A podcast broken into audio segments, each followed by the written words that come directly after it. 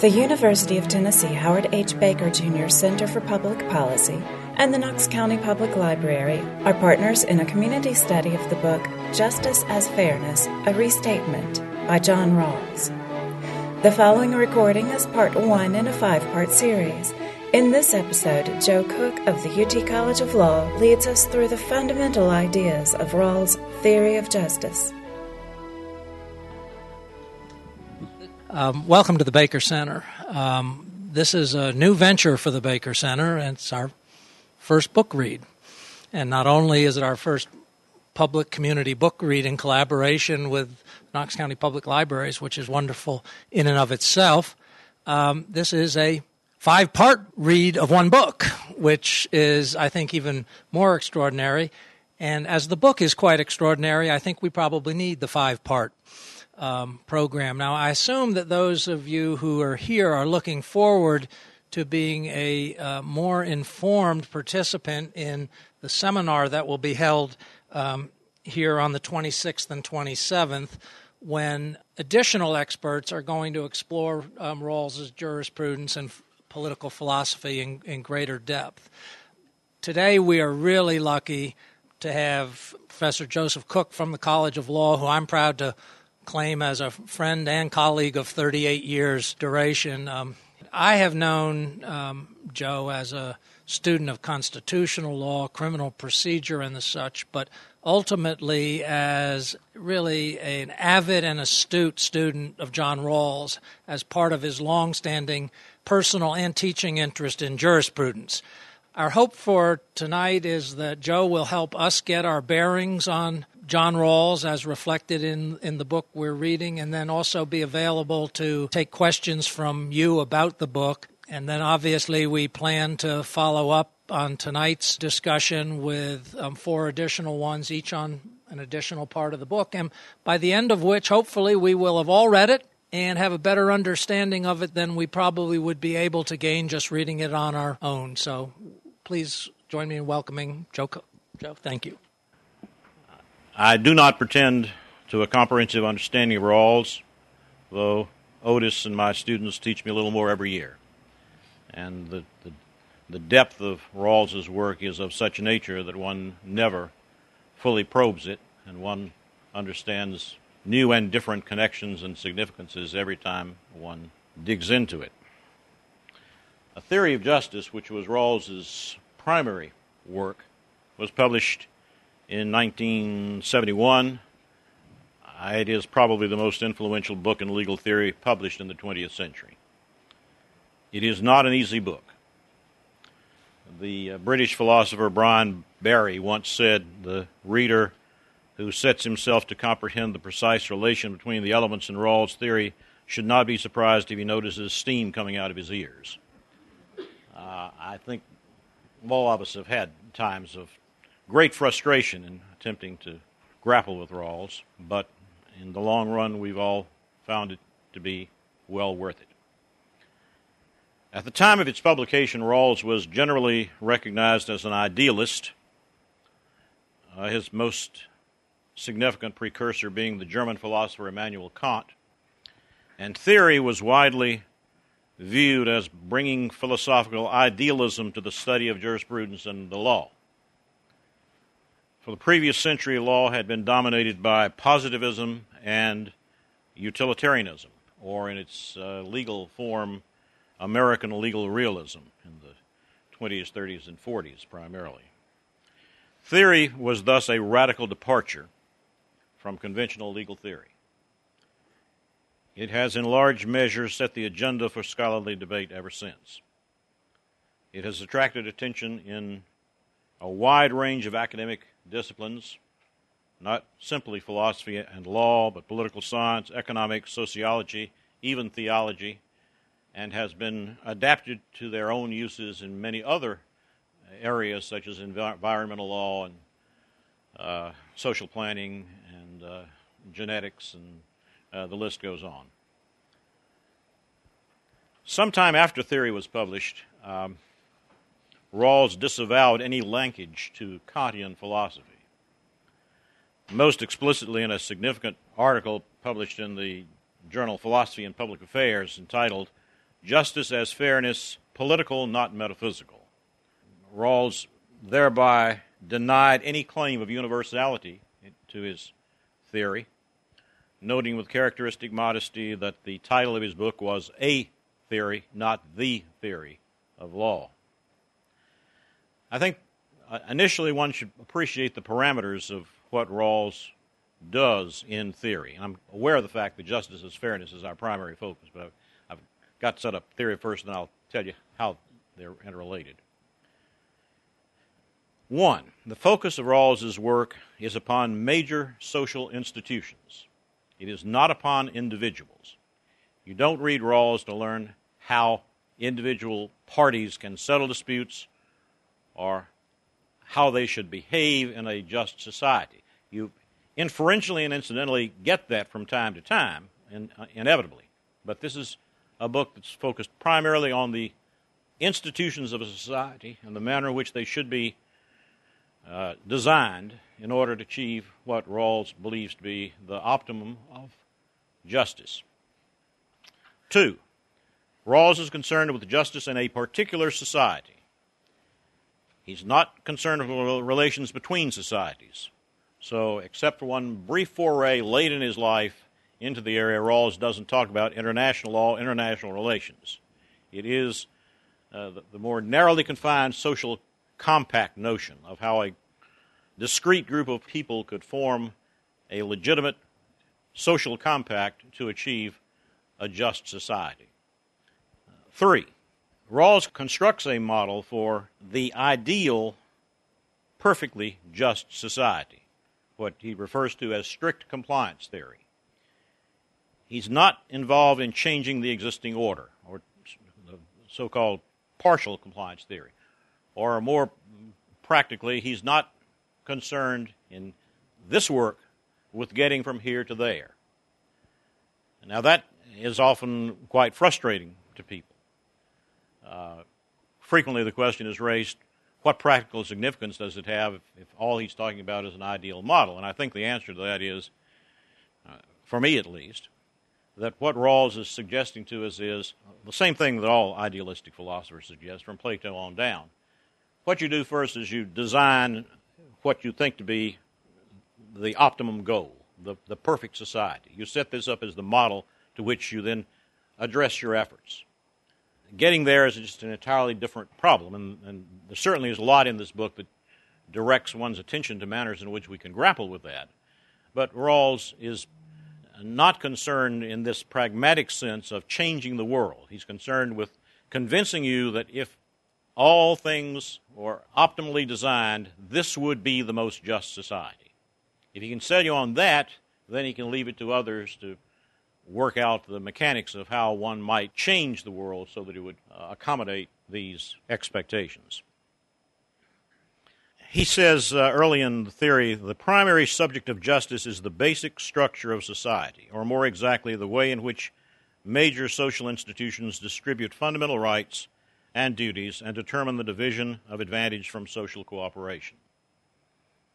Over his career, Rawls published, at best, three books, maybe three and a half, I think three, maybe less than three, actually. One really wonders how he ever got tenure. I, I recall when I was a graduate student at Yale, some young professor was denied tenure in the liberal arts, as I recall, and the slam against him was that he only published two books. And uh, students in those days picketed these things. They, they, were actually considered important when favored professors were uh, given the door. And one of the pickets in front of the administration building carried a sign reading, oh, uh, Homer was a two book man, which has always stuck with me ever since. Um, but Rawls, uh, in terms of major publications, in terms of books, uh, first of all, goes with a, a, theory of justice, which is the big one. 1971, revised in 1999. The revision is very minor. If, in order to find out what has changed, you've got to do an interlinear study, page by page, because he adds a phrase here, clarifies something here, changes a little something there, makes no major uh, uh, alterations. Same uh, section headings, by and large, I would say 95% 5% of the work is as it appeared in the original version. Secondly, in 1993, he published this book called Political Liberalism. Now, Political Liberalism is indeed a book, but that's a little misleading that what it is is it's a collection of articles that he published after theory up until the point of this publication. It is not a systematic philosophical book the way theory is. It, it deals with discrete problems, some of which he, he's responding to his critics, some of which he's expanding on notions that appear in theory, some of which he's correcting mistakes, some of which are brand new ideas. But it, it is a compilation of subsequent publications in the professional journals. It is not itself a cohesively organized book. Then the third one is the one that uh, we have chosen for this discussion, and that's Justice as Fairness, a Restatement, published in 2001. Uh, justice as fairness, uh, if, if, one wanted to be pejorative about it, you could say it's a theory of justice light. Uh, but I think that might be a little unfair. It, it, it, is, it is, too, a difficult book, but it's more accessible than theory was. It, in large measure, summarizes a lot of what's going on in theory. It also, however, responds to criticism. It admits the mistakes. It uh, expands the discussion of some things that were unclear or that were misunderstood. And in some instances, it adds new stuff that didn't appear in theory, some of which was being developed in political liberalism. Finally, there's a little book that uh, came out uh, in 1999 called The Law of Peoples, which I mentioned earlier is his foray into international law. It, it has not been something that's been a particular uh, uh widespread uh, analysis or response, uh, received little attention. It's only about 100 and, what, 128 pages long. And then the, the second part of this book is an article, a very a significant article from the Chicago Law Review called The Idea of Public Reason Revisited. Uh, and that probably is the more significant of the two things in that book. But so that's the scope of Rawls's publications. Other than a lot of articles, uh, more than appear in political liberalism. There's uh, a collection of Rawls's works, which is uh, quite thick, in which all of his articles have been put together. All right, now turning to justice as fairness. Early on, Rawls poses this as the question What would a just democratic society be like under reasonable, favorable, but still possible historical conditions? What ideals and principles would such a society try to realize given the circumstances of justice in a democratic culture as we know them? These circumstances include the fact of reasonable pluralism. This condition is permanent as it persists indefinitely under free democratic institutions. So, the, the, the first notion, and, and, by and large, uh, my role this evening is to introduce a number of uh, uh, Rawls concepts all of which will be explored probably in greater depth in the subsequent presentations over the next uh, four weeks. Uh, but there are uh, a series of notions which, which are prominent in Rawlsian theory. Uh, the fact of reasonable pluralism is one of the first points he makes. In a sense, it's sort of an obvious point, uh, but it highlights from him the uh, necessity of coming up with something that will bring us all together. And whenever anyone wants to interrupt with a question, comment, please do so. He says on the fact of reasonable pluralism I believe that a democratic society is not and cannot be a community. Whereby a community, I mean a body of persons united in affirming the same comprehensive or partially comprehensive doctrine.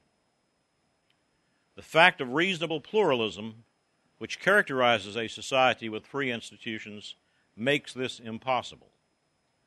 This is the fact of profound and irreconcilable differences in citizens' reasonable, comprehensive, religious, and philosophical conceptions of the world, and in their views of the moral and aesthetic values to be sought in human life. All right. What, what does that mean, and what is its significance? Anybody want to give a shot here? Why, what is the significance of, reason, uh, of his recognition and his emphasis on reasonable pluralism? That, as he puts it, uh, the fact of reasonable pluralism, which characterizes a society with free institutions, makes uh, what he refers to a community impossible.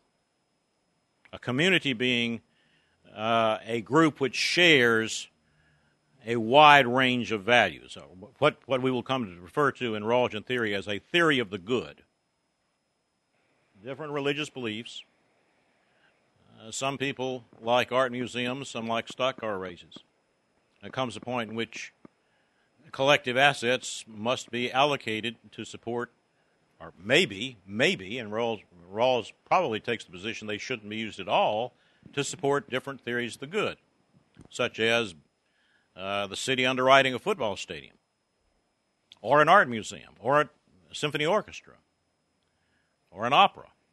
Things that will not survive but with a substantial amount of support beyond what they are able to generate on their own. Now, Rawls says the, the, the people who want to go to operas and the people who want to go to stock car racings rarely overlap.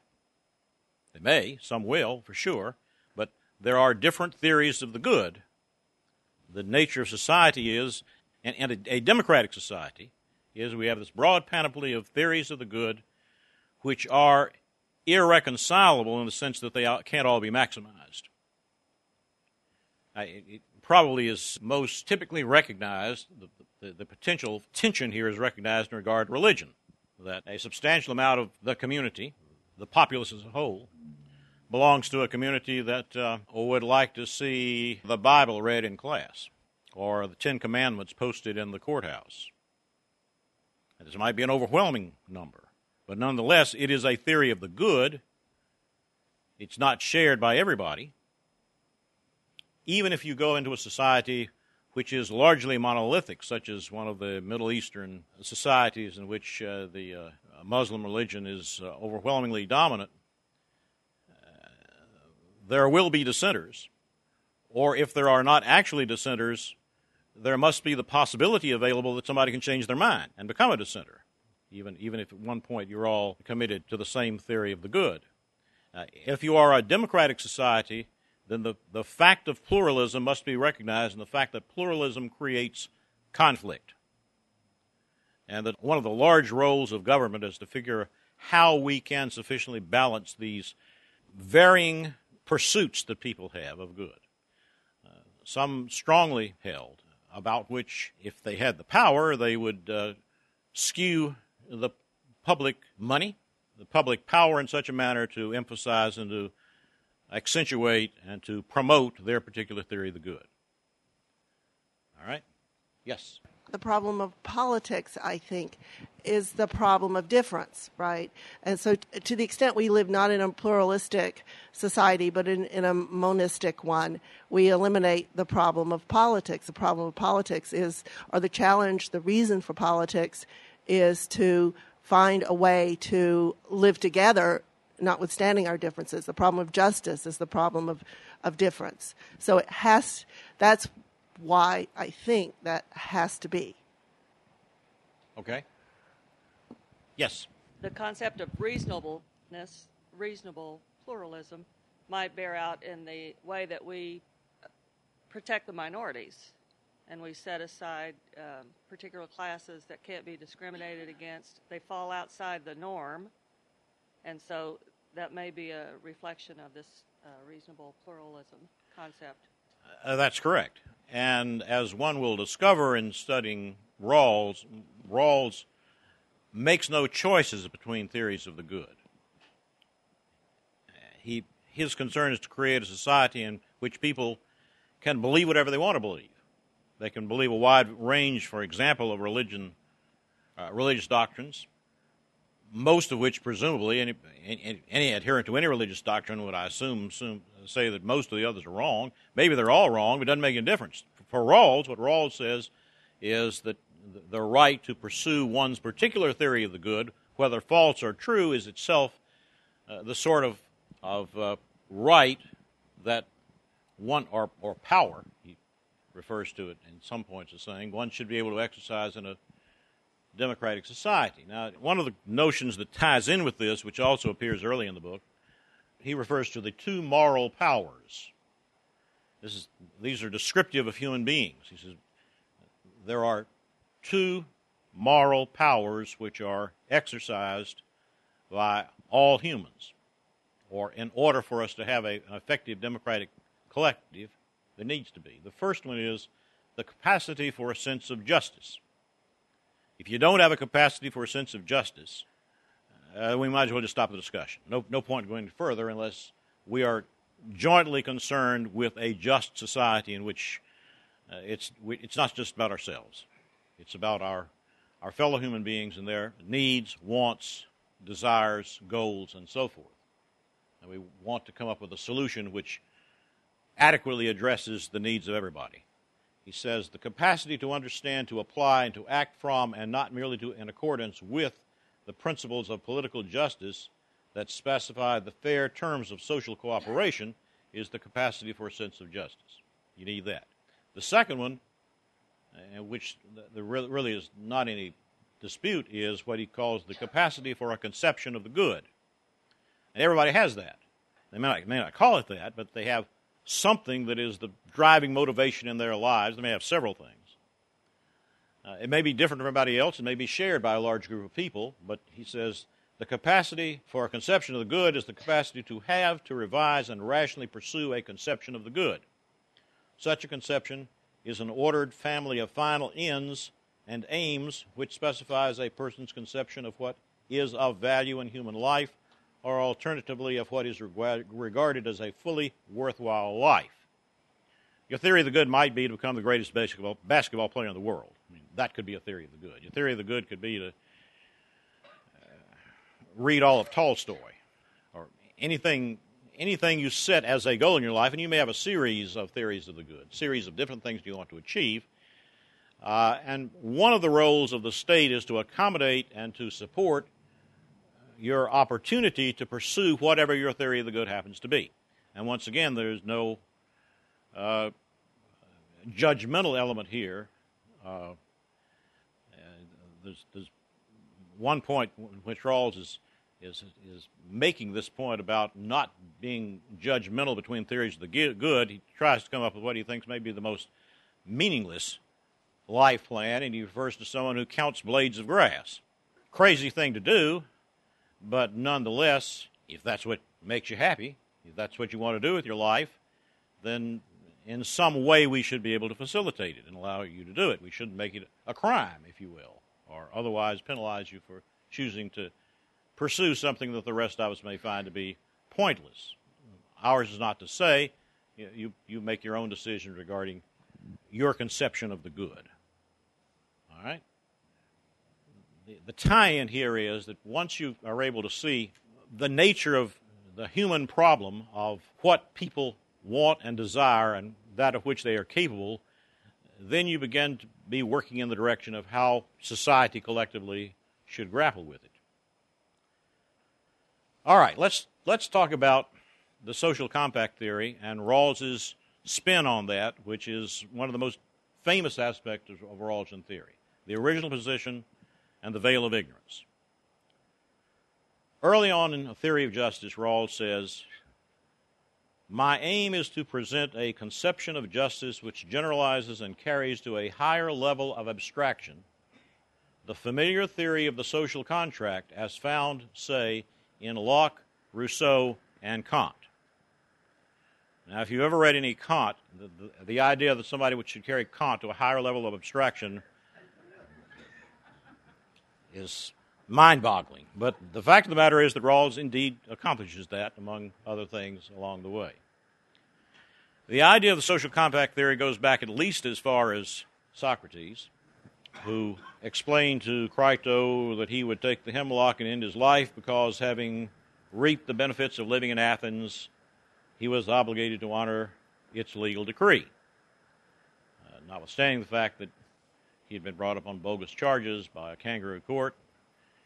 He should never have been convicted, but nonetheless, he chose to live here. He chose to be uh, protected by Athens' armies against invaders. He was able to spend his time in the streets uh, ridiculing the powers that be and so forth.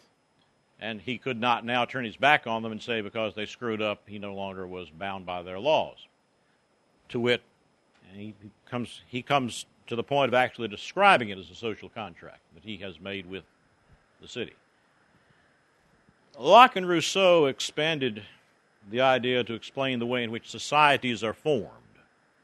In its rudimentary form, as John Locke developed it, human beings are initially in a state of nature. They're perfectly free, absolutely equal. The state of nature is governed by the law of nature, which says that no one may harm another in his life, health, liberty, or possessions. Laws are of uh, little consequence unless they can be enforced, and in the state of nature, each individual has the power to punish violators of the natural law. In practice, of course, that doesn't work so well because human beings are likely to be less than objective in enforcing the laws when they have a personal interest at stake. And so the parties form a social compact whereby they surrender the enforcement of the law to an independent and presumably objective arbiter who will give them, if you will, justice. Kant took the notion of the social compact theory to a, further step by eliminating this historical context. There's a in, in, Locke and Rousseau, there's sort of a Gilligan's Island aspect, aspect of this. You get together and you parcel out things that people do well, and then you uh, work collectively together so that you all benefit. Kant, Kant says an original contract is in fact an idea of reason. Now we're moving in the direction of Rawls at this point which nonetheless has undoubted practical reality, for it can oblige every legislator to frame his laws in such a way that they could have been produced by the united will of a whole nation. Rawls replaces the state of nature and the idea of reason with what he calls the original position. What does he gain from that? What advantages does he gain? Uh, there's a lot of emotional baggage that ties in with Locke and Rousseau. Locke, as I'm sure you know, is, provides the battle cry for the American Revolution. The Declaration of Independence is, uh, uh, for all practical purposes, uh, plagiarized from Locke. Uh, the identical wording is used to justify the power of revolution when an oppressor becomes so unbearable that it deprives human beings of their rudimentary rights. Rousseau does the same thing for the French Revolution.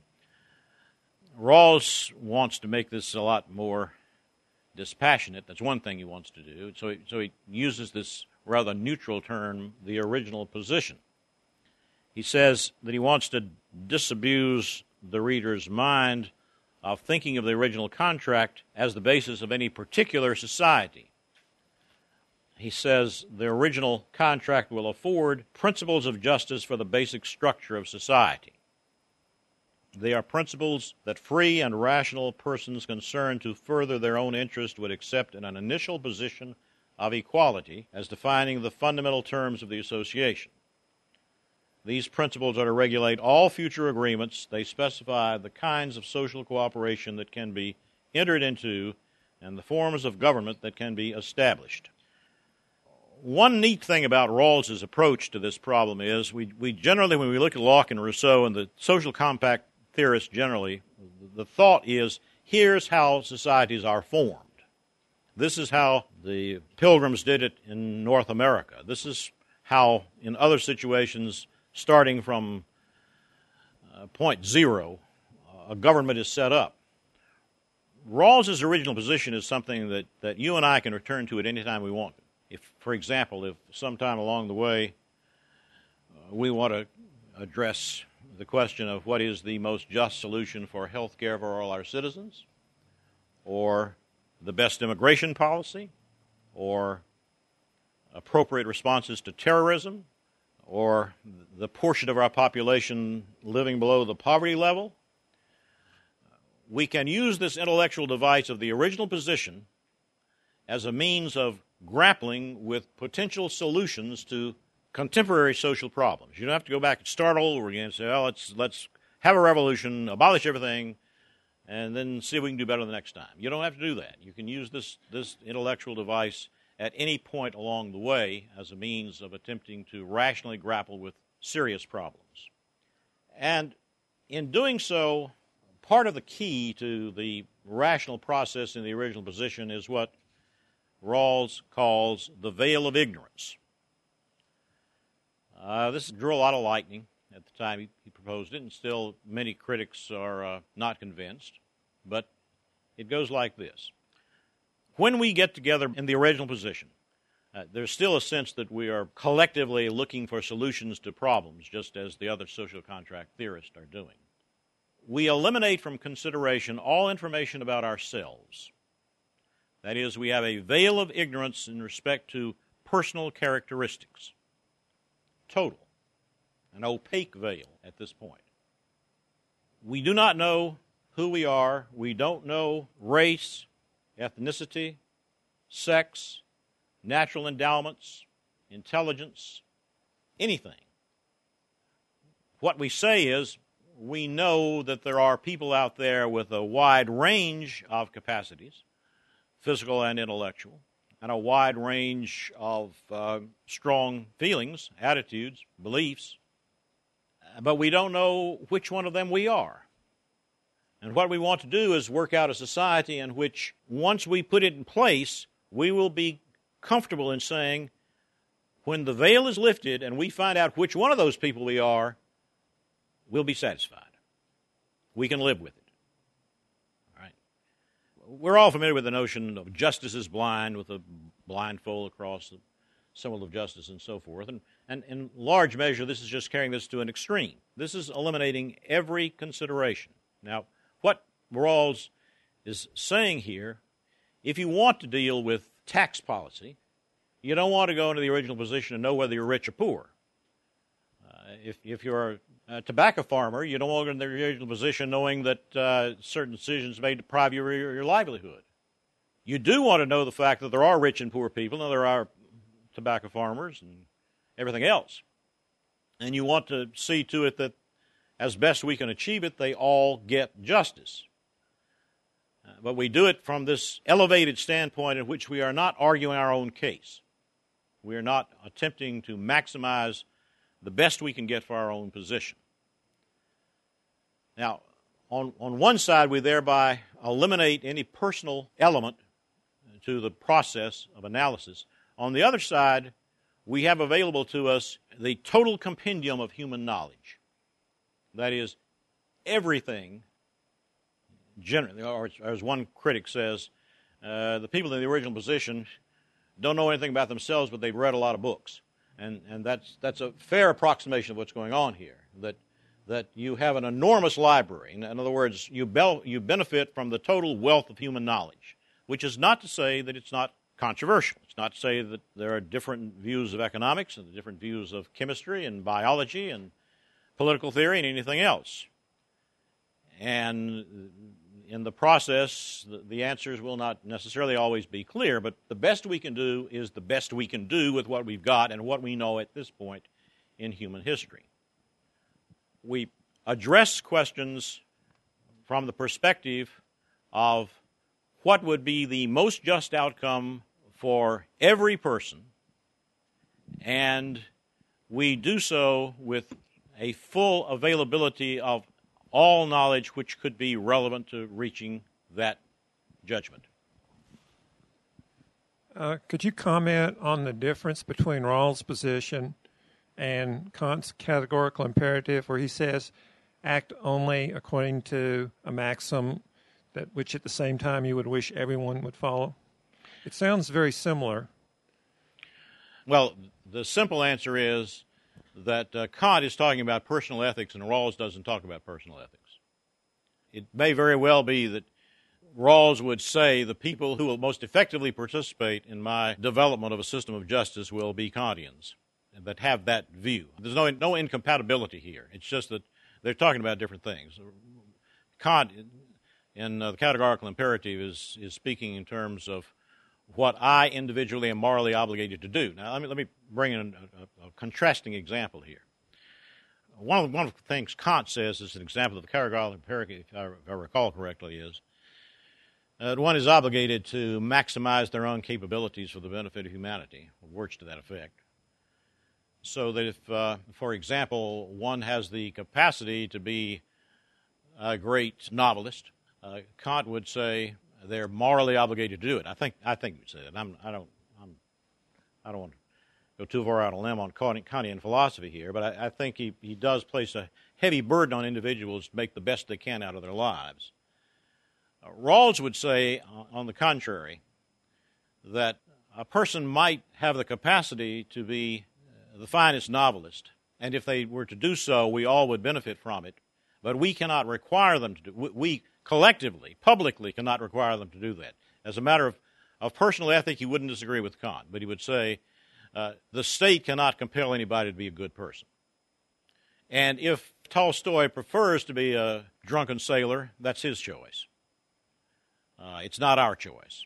I, will give you a personal example I have here, one, one that, uh, occurs to me. I use it in class from time to time. Um, my person I consider to be probably the greatest comedic actor of my generation was Peter Sellers. Uh, Peter Sellers died probably 20 years before he should have. Probably had another 10 movies or so in him. But he had health problems. He was told he had health problems. I, I think it was uh, lung cancer. I'm not sure. But he was told he shouldn't smoke, and he smoked. He did a lot of things to shorten his life. And at one point, uh, it really made me mad. I said, damn it, Sellers shouldn't have done that. He's depriving me of watching him act. And that's just not right.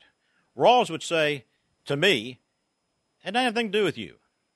Peter Sellers can, if, if he chooses to live a shorter life and gets great pleasure out of whatever vices he engages in, that's his choice insofar as, as our collective obligations are concerned, we may choose to encourage people to pursue things that we consider to be desirable, but we can't say that they're in any way obligated to serve our collective needs. That's the distinction between the, the Kantian uh, categorical imperative notion on one hand of personal duty and the notion in Rawls's theory that we don't make choices between theories of the good. If Tolstoy would prefer to count blades of grass, it's a great loss to all of us, but that's his call, not our call. You can't require people to do good things. So, according to Rawls, that applies across the board. Like, say, if you're the only doctor in a community and you decide to go on vacation during uh, an epidemic, for Rawls, thinking that would be fine, even though say a doctor is vital to the survival of the community? Well, I don't I don't think it no, it would not be fine with Rawls, but it would be fine for purposes of this theory. That's that's what I meant. that's all, all, I mean. I mean, uh, Rawls's personal ethics are probably pretty close to Kant's. I imagine he's he's done a lot of Kantian work. But, but yes, now we may choose to reward people in terms of the extent to which they do things which improve the lot of the, de- the, the, least advantaged, the, the, concept in which this arises. But, but the incentives are different from uh, compulsion. Well, all right, let me. Getting returning to the original position behind the veil of ignorance, the original task is to come up with some first principles. That is, if we know all we can possibly know about human nature, what are the things most important?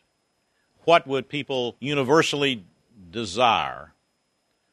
And uh, what is the fairest way to treat people? Rawls comes up with two principles first and second principle. The second principle actually has two parts. We frequently think of them as three principles, but actually he sees them as one and two. The first principle is the principle of liberty it looks very much like our Bill of Rights, uh, a little stronger, and, and, maybe maybe some of the maybe some of the specifics aren't in it, like right to bear arms or right not to harbor troops in your homes and a few of these minor things. probably wouldn't be at, at the at the level of first principles, but the way he comes about this is by studying human nature pervasively throughout lots of societies. We come up with some common denominators here of what is important to people. One of the things that always works its way up to the top is religion, freedom of religion, freedom to worship and to believe or not to believe, if you will, as you see fit. And this will have a particularly significant role in first principle liberty. First principle liberty also encompasses the expression, speech, press, written communications. It also encompasses participation in the political process. That is self governance, if you will. There are uh, a cluster of rights that, and, and, and the interesting thing here is that uh, whereas the uh, Locke, Rousseau, and that gang all think about these as natural rights, some sort of God given thing, Rawls isn't going to go the natural rights route. He's going to say, empirically speaking, I go out, we go out, we collect the data, and we see that people get very upset if they're not allowed to worship the way they want to. If, if the state says, you can't worship that God, or you can't worship on that day, or you can't do that, which is uh, central to your religion. And so long as, and this is very consistent with American constitutional theory, as long as your exercise of your rights is not impinging upon the equivalent exercise of rights of other people, we're going to let you do it. We're going to support you. You can't throw virgins in the volcano, but that's because you're depriving them of their constitutional rights. But so long as your particular claims are such that they don't impinge upon the free exercise of rights of other people, uh, we don't care if they're stupid. We don't care if we think you're wrong. We don't care even if they're bigoted. Uh, insofar as your beliefs are concerned, the right of freedom of religion is uh, sacrosanct. And, and so the first principle deals with that. The second principle that we come up with is, uh, as I say, it's, it's two pronged. The first prong is fair equality of opportunity, which bears a certain resemblance to our equal protection clause, but is much stronger. Uh, it takes more seriously the importance that people have equal shots at all the preferred positions in society. And I don't mean, I'm not talking about official positions, governmental positions, that of course, but also people have equal shots to be professors at Harvard and football players at USC. The, the process by which individuals have equivalent opportunities to pursue whatever their theory of good happens to be should be guaranteed with equal emphasis to everybody that, as I say, is considerably stronger than the Equal Protection Clause. But nonetheless, it's fairly familiar. I, when we teach this, we say you're not having trouble with the first principle of liberty. It's, it's going to feel like home. It's going to be First, first Amendment writ large. You're not have too much trouble with the Equal Protection Clause. Then we get to the other half of the second principle, which is the difference principle, and that is how do we distribute benefits in society? In other words, how do we divide the pie? Uh, that's where the rub comes, and that's where the, some will see this as an extremely radical notion, although it may not be. It may be in the long run that it, uh, in large measure, turns out to be sort of a rationalization of the, the capitalistic process, although I think it is true that the Rawls's difference principle, as he calls it, will serve to collapse the grave disparities, the greatest disparities between the haves and the have nots. Uh, no doubt that it'll do that. The, the difference principle again begins with the notion okay, we start with everybody gets an equal piece of the pie. Now the question is, how do we depart from that? Now, one of the examples, this is not a Rawls example, but this is one example that one commentator has used, and it's fairly uh, vivid. Uh, suppose you have a, a fishing boat. You got uh, X number of employees from the captain down to the guys that throw the fish into the hampers, the well of the ship. We start out with the notion uh, that everybody gets an equal piece of the, of the pie. We, we bring the cargo in, we get the check for it, we divide it equally among everybody. But then we discover that you'll probably catch more fish if you have a good captain who knows how to manage people, knows how to find fish, so forth. And so maybe you'll give him a, a, larger piece of the pie because in doing so, the guy below him, all the people below him, will also get larger pieces because now we're increasing the size of the pie. And then we end up with gradations in the uh, uh, remuneration of various positions based on their contribution to the overall effort. And that way we end up with no longer giving everybody equal shares, but nonetheless, the ultimate test for Rawls is is the guy at the bottom getting the largest share he could possibly get. It's called uh, the maximin rule. Have we maximized the minimum? And unless that's true, then we got to keep working at it. If the excessive pay at the top is such that if you cut off a few million dollars from the CEO and redistributed it to the bottom, and the company would run just as well, or you could get a CEO that would work for half that price as effectively, or whatever the explanation might be, if there's some way we can redistribute the return from this endeavor so as to improve the position of the lowest ranking party in the hierarchy, the pecking order, then that's what we should do. And you, you continue to fine tune this until you achieve that particular outcome. A lot of this, I'm sure, is going to be explored with uh, far more greater detail than I can give it tonight in one of the subsequent sessions. But I just wanted to introduce you to the, the two principles which Rawls says would be derived in the original position if we don't know who we are. If we don't know who we are, then the thought is we would, we would prefer to come up with a system in which if we turn out to be the worst person in society, we are better off than we could be under any other conceivable plan. And that's the maximin principle. That by engaging into a distribution of goods in such a manner that we have thereby given the best lot possible to the least advantaged person, we thereby have done the best we can do. Now, there's a point at which, obviously, I mean, it's, it's, it's always a delicate balancing act. There's a point at which you, you cut down the income of the guy at the top, and finally he says it's not worth it. Uh, I don't want to do this anymore. Too many problems, too many headaches. Uh, I'll let somebody else do it, and he leaves, and you get somebody that's competent, and then the total return reduces, and then the guy at the bottom is worse off than he was before. So you've got to find the, the optimum point at which the distribution is such that uh, the guy at the bottom is getting the maximum return that one could get under any alternative distribution. Now, remember, I said at the outset, this is ideal theory. Nobody has suggested that it would be easy to get from here to there. But Rawls, I think, would be satisfied if he could get you to admit that, okay, ideally, that'd be the best world. That's an enormous accomplishment if you can do that. And then the process by which we gradually induce people to uh, pursue that particular solution in the interest of justice could be left to others or left to work out gradually over a long period of time. Uh, there's nothing wrong with being idealistic, I don't think. No, no, nothing wrong with projecting a solution which, like Plato and Kant and Rawls, is an ultimate ideal. Uh, Bertrand Russell once said about Christianity the only problem with it was nobody had ever tried it. And by that he meant what Christianity sets up is an ideal that nobody can live up to. Nobody can. Even the, the greatest saints will tell you that. Mother Teresa will tell you that. I sin all the time. But that doesn't at all defeat the notion of Christianity. It still is a a beautiful, objective ideal for one to govern their life by. If Rawls can provide adequate demonstration that this would be the most just of all possible worlds, then he's accomplished a lot. And, and that uh, he can't give us the nuts and bolts to get there, I don't think is any reason to uh, repudiate what he has accomplished. Okay?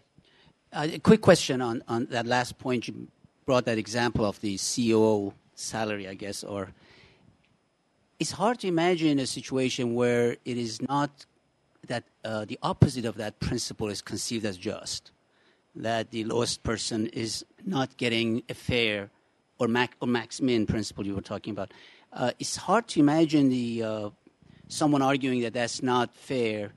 It is more probable to say that the question would be turned as to what decides that distribution, the optimum distribution. For example, position that free market decides what the CEO has to be paid would be comfortable for all to take.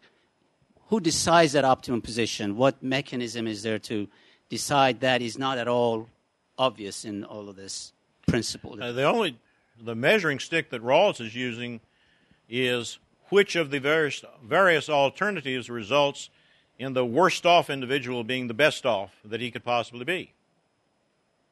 Anything else at this point? All right, let me uh, mention uh, two or three other notions. These are all kind of Rawls buzzwords that, uh, as you work through the books, you'll see these coming up, and they play significant roles, and they are the things that are associated with Rawls. One notion that you probably have come up with uh, in the first part of the book is the notion of reflective equilibrium, which is uh, a little tricky and I think a little controversial, or at least sometimes dubious. Uh, but the notion is this Rawls says when we come up with our principles of justice rationally, they should be consistent with our intuitive notions of what is right. That is to say, if we came up with first principles that somehow uh, recognized uh, slavery or uh, religious persecution or something, he says we would be suspect that our reasoning process would be corrupt. So that what the notion of reflective equilibrium, and th- those of you with, with any experience in philosophy may recognize this as coherence theory, that there, there must be a consistency between our principles and our sense of what is right. So that if we come up with principles of justice, let me, let me just go back to an example that might have been suggested, implicitly suggested. Let, let's suppose we come up with principles of justice which say we're, we're going to tax all the CEOs down to uh, manageable level in which uh, they're, they're making uh, 25% on average of what they're now making. If we decide that uh, that doesn't cohere with our sense of justice, then we got to we, we got to go back and reconsider, but, but it, can cut either way. We can go back and we can say, because there is that inconsistency there, that incongruence, it may be that our principles are wrong, or it may be that our intuitions are wrong. Uh, one example that's used, let's suppose uh, after uh, Jefferson writes the Declaration of Independence, he gets an email from a slave that says, I'm delighted to read your new document, and it's great because it means I'll be free. And he says, and by the way, I notice you've got a lot of slaves. And so Jefferson now has this conflict in his mind. His principle tells him that uh, slavery is okay, uh, but his intuitions tell him that it's bad. Okay. And so he's got to somehow reconcile this conflict. It, it may mean that he will change his principles to permit slavery, but more likely it will be that he will say, uh, My prejudices are incorrect. They're the product of uh, faulty, selfish thinking, and therefore I'm going to free the slaves because the principle makes more sense than the, uh, the life I've led. But one way or the other, he doesn't get any peace in his mind until he works out that reconciliation. And so this is what Rawls means by reflective equilibrium that there's got to be some sense in which the principles that you pursue and the, the comfort level of pursuing those principles is uh, copacetic. And, and one of the practical implications here is if that's not true, you're never going to be able to sell your principles anyway. So this is one aspect of the notion that uh, any system of justice must be uh, something that you will be able to effectively sell to the citizenry as a whole question? Yes. Uh, that seems inconsistent with his veil of ignorance criteria because my intuitions are not going to be from a veil of ignorance. They're going to be from the particular natural endowments that I have. This, this, this does not have, this particular process does not occur behind the veil of ignorance. I, yeah, I realize that, but it's, it seems to me that if I come up with principles using the veil of ignorance criteria, I'm going to almost always have conflicts with my intuition because uh, under veil of ignorance, I'm sort of assuming a worst case scenario, nothing particular to my to the particular endowments that I actually end up with, but my intuitions are going to be very dependent on my particular circumstances and my natural endowments. I agree. I, this is this is one of the, the this thin ice here in terms of the theory. I think uh, uh, some some have said that all all this suggests is that we will go through a process of rationalization by which we will then modify our principles and so we're comfortable with them because we happen to be bigots or whatever we happen to be. Uh, Rawls speaks to that and, and, and says you can't use a reflective equilibrium in this sort of frivolous way in which you just sort of go through the motions of, of getting some sort of coherence. But, I mean, reflective equilibrium is sort of a stopgap device for testing. It's not, it's not the theory itself.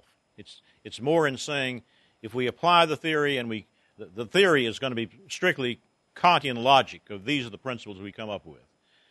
Uh, reflective equilibrium says, having gone through the intellectual process of, of coming up with these principles, if they just don't mesh with our intuitions, we're probably in trouble. And at least we've got to think long and hard about where we've gone wrong here. Uh, so I think it's a very it's a weak device for testing, but nonetheless, I think it's correct for him to say that unless you can get some sort of peace in your own mind that way, the issue of stability of a community will be in jeopardy. That uh, if you're asking people to follow principles which are dissonant to their innermost feelings, you probably are going to be creating an, an unstable situation. And, and, to that extent, I see some legitimacy in it. Two more things, and we'll, we'll do it. We'll stop. There's a reference in in the first part, and this is, was developed first in uh, political liberalism. Now it's uh, playing an increasing role in, in the the theoretical development of what Rawls calls the overlapping con- consensus. He says the, the political conception is supported by the reasonable, although opposing religious, philosophical, and moral doctrines that gain a significant body of adherents and endure over time from one generation to the next. This is, I believe, the most reasonable basis for political and social unity available to citizens of a democratic society.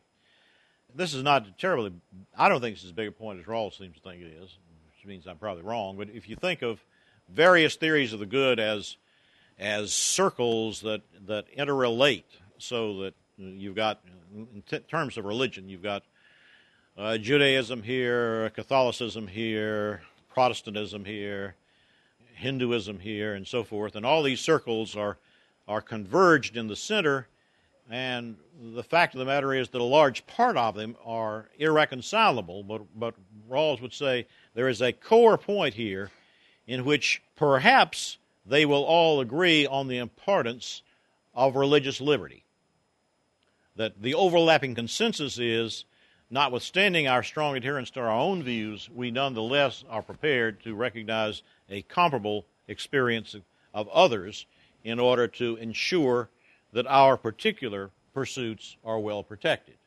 And this, this point at which there's this overlap is uh, the point at which the core notion of what will be stable in a society takes root. I'm not sure it adds that much to the general theory, but nonetheless, it's something that you will see coming up in the book from time to time as another basis for stability in the the, uh, the system that people uh, share common values, notwithstanding the fact that they may not share a wide range of values far in excess of those they do share. All right, final final notion, and one that uh, I've found particularly intriguing and interesting that Rawls developed late in his life, and that is the notion of public reason. Rawls says, and he says it primarily in terms of the, the big political questions, forming first principles and the like, that when we make arguments, we must use public reason. We must use reason which is commonly shared and recognizable by diverse people, irrespective of their independent, they're, they're separate and, in this spirit theory is the good. Uh, let me give you a concrete example again from the religious realm. Uh, there was a decision handed down by the Supreme Court a number of years ago, captioned Bowers versus Hardwick, in which the Supreme Court sustained uh, Georgia laws prohibiting uh, consensual homosexual acts and uh, it's a terrible opinion. It's, it's, a bad result, but it's also a terrible opinion because the Supreme Court, among other things, cites as authority uh, biblical passages as supportive of the notion that homosexuality can be prohibited. This is not public reason. This is not reason that can be commonly shared by people of a wide range of views. Incidentally, this decision has now been overruled, so don't worry about it. But ironically, there is historical reference that I came across some time ago of the Roman Emperor Caligula, who was also opposed to homosexuality. And he was opposed to homosexuality because he said homosexuals caused earthquakes. Now, this is a public reason. It may be dead wrong, but nonetheless, it's the sort of reason you can legitimately use in public debate. If in fact that's true, then that would be a good reason to prohibit homosexual activities. And that's the distinction that needs to be understood here that when we are debating in the public sphere, we must use arguments which are acceptable and common and appreciated by all of the participants not arguments that, that are just uh, unique and uh, common and appreciated and respected by people of a particular theory of the good, particular persuasion. Rawls says when he develops that, and you'll see in the book when he develops, when, when he gets into public reason, that he, he doesn't push it beyond the big questions of uh, political justice. Uh, but I don't think it forecloses the possibility that one could use them at the at a lower level of decision making, whether in the courts or elsewhere, in resolving disputes by using not arguments that, that are only persuasive to those people who share a theory of the good. And that has become a strong focal point of Rawls's work, or did in his, his latter years, and uh, uh, became a pretty big lightning rod for a lot of people who rejected categorically as unacceptable, but nonetheless uh, take it as a very serious element of his theory. Yeah. Would, wouldn't that rule break down in a situation where you have uh, two or three parts of society essentially living in different social realities? In other words, suppose there is no agreed upon central group of facts, let alone rational uh, opinions about those facts. Give me an example. Can you? Uh, people who believe in evolution versus people who believe the Earth is uh, six thousand years old? Well, on what on on what basis do the competitors hold these views? If they hold them based on the Bible tells me so, then that's not a public reason. If they base them on a scientific thesis, even if it's one that is controverted, uh, it would be legitimate to use. well, I mean that's that's the whole point. Not everyone accepts uh, realizes that science is empirical reasoning. They think it's just another group of opinions. Well, I, I think that's that's true. Even in think, our even in our Congress, that's true too. I think that uh, part of the Kantian element of Rawls's theory is that we assume that people who will participate with us behave rationally, and who appreciate the distinction between uh, fact-based information and faith based or some other based, whatever you want to call it, data, which cannot be empirically verified. And it's, it's only that which can satisfy the, the stronger test of uh, truth, which is to be taken into account. Okay. As, as I say, a lot of people don't think it's it, it's not legitimate to limit uh, debate to public reason. That if, if people want to uh, argue their uh, religious sentiments in terms of uh, legitimacy of legislation, they should be allowed to do that. And Rawls never really bit the bullet on that when you got below the, the level of first principles. Uh, I think ultimately, ideally in a society, you would want to do that. Could you, as a matter of clarification, use an example in which uh, a Rawlsian position will be different from a, let's say, a spectrum of views from a libertarian position? I don't know. I don't know enough about libertarianism. I'm sorry. I'm, I'm thinking of, let's say, just take the example of a campaign finance issue, which is was just a subject of uh, Supreme Court. Yeah. I've been thinking about that as a matter of fact. I think Rawls's answer on the Supreme Court decision would be that the error here is to treat corporate entities as if they were equivalent to individuals, and that the Constitution protects the rights of individuals to participate fully in the political process, maybe to spend their money freely. I mean, I, I think probably that Rawls would see a distinction between Bill Gates putting a million dollars into a campaign and Microsoft putting a million dollars into a campaign. That, that insofar as Bill Gates had honestly earned his million dollars, and I think that could change in a Rawlsian world. But so long as it was his piece of the pie and he wants to use it in political participation, he can do that. But to the extent that we're allowing artificial entities which only have existence because we give them existence by law to become participants in the political process, it's difficult to to justify any, any more than corporations can have can exercise free religion or can vote or do anything of a, a wide panoply of things protected by the Bill of Rights. I, I qualify this all by saying, and for this reason, I shouldn't even be speaking to it at all. I have not read the opinion. I've only read the outcome of the opinion and and some commentary about it. But uh, I I think the in that case the solution would, would be a relatively simple one of saying where the Supreme Court went wrong, and it went wrong a long time ago, was to create corporate entities as having equivalent constitutional rights with private parties. But would it be a Rawlsian position in support of a public financing of, of campaign, for example? He, yes, would, he does. He, he, in fact, he's come out on that, as a matter of fact. Uh, back when the Buckley decision was hot, he expressed some very strong views about the importance of leveling the playing field to uh, prevent distortions in the electrical process.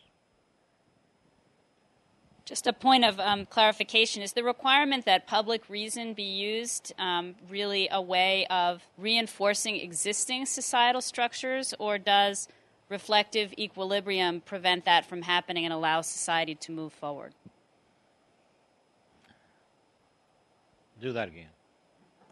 Yeah, The- the um, my part. point is that if we have to use public reason, it seems that we're reinforcing whatever the existing understanding of public reason is, so that if society needs to move forward, perhaps the only way to do that is through reflective equilibrium, Well, where we go back and revisit the social contract. Let me try to use. I'm just making an example here. Let's say the question is whether uh, the municipality should support a symphony orchestra.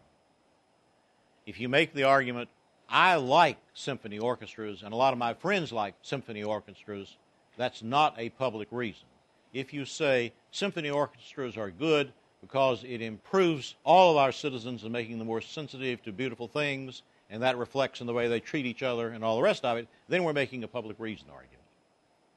Now, there can be a wide variety. I'm I'm not suggesting there's only one public reason argument in context or only one non public reason argument. I'm, I'm just saying we, class, we categorize these in terms of whether they are non public in the sense that they are serving the interest of a particular group or they are public in the sense that they are the arguments which are designed to address the needs of the public. I guess my point is do we revisit that each time a decision is made? Or do we so. rely on what was I, done I in think I yes, this whole thing is a constant, is an act in progress all all the time. And, and as a matter of fact, obviously I've just been hitting some highlights. If if if on the basis of the original position we decide that the base the best way to take care of the poorest segment of our society is to do this, and we come up with some welfare program, it's constantly subject to revision. We can always go back and reconsider and reconsider, do it better, find out things didn't do right, find out things we didn't anticipate would play out the way they did. Uh, this is always an act- act in progress. There's no point at which we end up with ultimate answers in which we resolve these matters, and that's that's particularly at the, the level of policy making decisions. Isn't the um, the interesting counter example, or sort of the diff- I guess the challenge for him was Martin Martin Luther King. I mean, and he's got that Yes. long footnote because certainly Dr. King's rhetoric was a religious rhetoric, or it was a. I mean, he called a Christian nation Right, to its right. to its conscience, Right. and had he made his argument in the rhetoric of public reason, it would have been less, arguably less, less powerful. But I, but I think what Rawls does is to take Martin Luther King's arguments and show that, notwithstanding the fact that ostensibly he has this religious patina on them, uh, beneath and sometimes explicitly, he's making public reasoning arguments. and and toward the end, I mean, his rhetoric shifted, you know, to the extent he got, you know, was looking at the war in Vietnam and all of that. exactly. He moved, but in you might argue that he was less exciting at that point, and it was far more compelling when he put it in um, the language the language that he put it in at the at the beginning. That's true, and and certainly more appealing to the people who shared his theory of the good. I don't know that he would have many uh, Jewish listeners who would be particularly moved by him expressing this in terms of Christian doctrine. You know, he he limits his effectiveness. He may be more effective in terms of the people who share that particular theory of the good, uh, but uh, but he's making a choice there in terms of uh, the scope of his appeal, appeal and uh, if uh, he's in that fashion is delimiting the reach of his influence, uh, there might be a price to be paid at some point. Anything else? Did he grade us at any point? Sorry? Did he grade us at any point? Grade us? Rawls? No, he doesn't. He doesn't do that. I mean, there's some people that say the whole theory is nothing more than a rationalization for American democracy. I mean, you, you, get these extremes, the left and the right. Uh, the, the, people on the right say, ah, he's socialist, communist, whatever, blah, blah, blah, blah, blah. Uh, people on the left say, ah, he doesn't do that much. When, when the smoke clears, not much has changed. They're both wrong, I think. I think he would say that in large measure, United, the democracy in this country has achieved certainly first principle liberty, and probably second, the, the first part of the second principle, better than any other civilization has ever done. Uh, but nonetheless, I think he's arguing in favor of some very radical changes in terms of achieving a more just society. But he, he never he, he never does speak specifically about this country like uh, as uh, Ira suggested. there are times in which he will get into particular examples, and, and the example back here about uh, publicly funded elections, he gets into that, and he gets into the civil rights movement. He, he, gets in, he uses Abraham Lincoln a lot, too, in terms of his appeals. And he's, he's a very strong supporter of, of Lincoln's uh, rhetoric in terms of what he achieved regarding fair equality. But in terms of an overall critique of the country, he doesn't touch that. I think it's implicit. Yeah, I, I think it's implicit. And, and as I, I said, I think when you when you when you work through the theory, there are parts of it in which it's very familiar. The the first principle stuff is is not that far from what we all accept and I think generally approve and and, and are proud of in terms of our recognition of the principle of liberty, e- equal protection, uh, he's going to push us a lot further than we've chosen to go in that regard. And then, then when he gets to the, prim- the distribution of primary social goods, as he puts it, then we're getting to the hard part. I think this might be a, a good moment to, to finish up for this evening. Um, two purposes of the Baker Center were well served tonight. The one purpose is to collectively try and enhance our understanding of what Senator Baker believes to be a unique system of governance that's young, potentially vulnerable, and probably the best in the world. And one way to enhance our understanding about it is to look deep into the political philosophy upon which the system may be built. And we've done that. The second purpose of the Baker Center is to bring the university and the community together. And again, we've done that well tonight, in part by who's here, but also our attempt to podcast this with the assistance of the Knox County Public Libraries to a broader audience in the community. And to those there who are, I apologize for our uh, initial efforts to try to figure out how to do podcasting well when you have an audience who likes to ask questions and we can't get mics that work there quickly enough. We hope those folks and all of you here will come back next week for the next part of the story. Um, I think we're well situated with both the first part of the book and the presentation tonight to go on to see the next part of the story. And I haven't read beyond the first part. I'm intrigued by the first part. Um, I had trouble with the first part. I think I've got a better handle on the first part now. I think I'm better ready to go on to the second part, and I'm excited to do that. And I'll even be more excited if you'll all come back next week and join us again. Special thanks to Professor Cook. I can't think of a better person to start our university community dialogue about the political philosophy of John Rawls than Professor Cook. Thank you very much, Joe.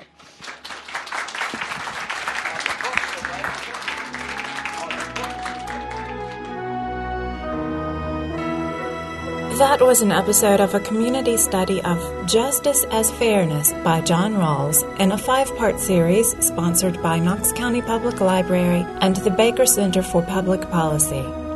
The music is Random Opus by Robert A. Wolfe, available at music.mevio.com. This work is published under a Creative Commons Attribution Non Commercial No Derivative Works 3.0 United States license, copyright 2010 by Knox County Public Library. To find the other recordings in this series, plus more library podcasts, please visit knoxlib.org. That's K N O X L I B dot O R G.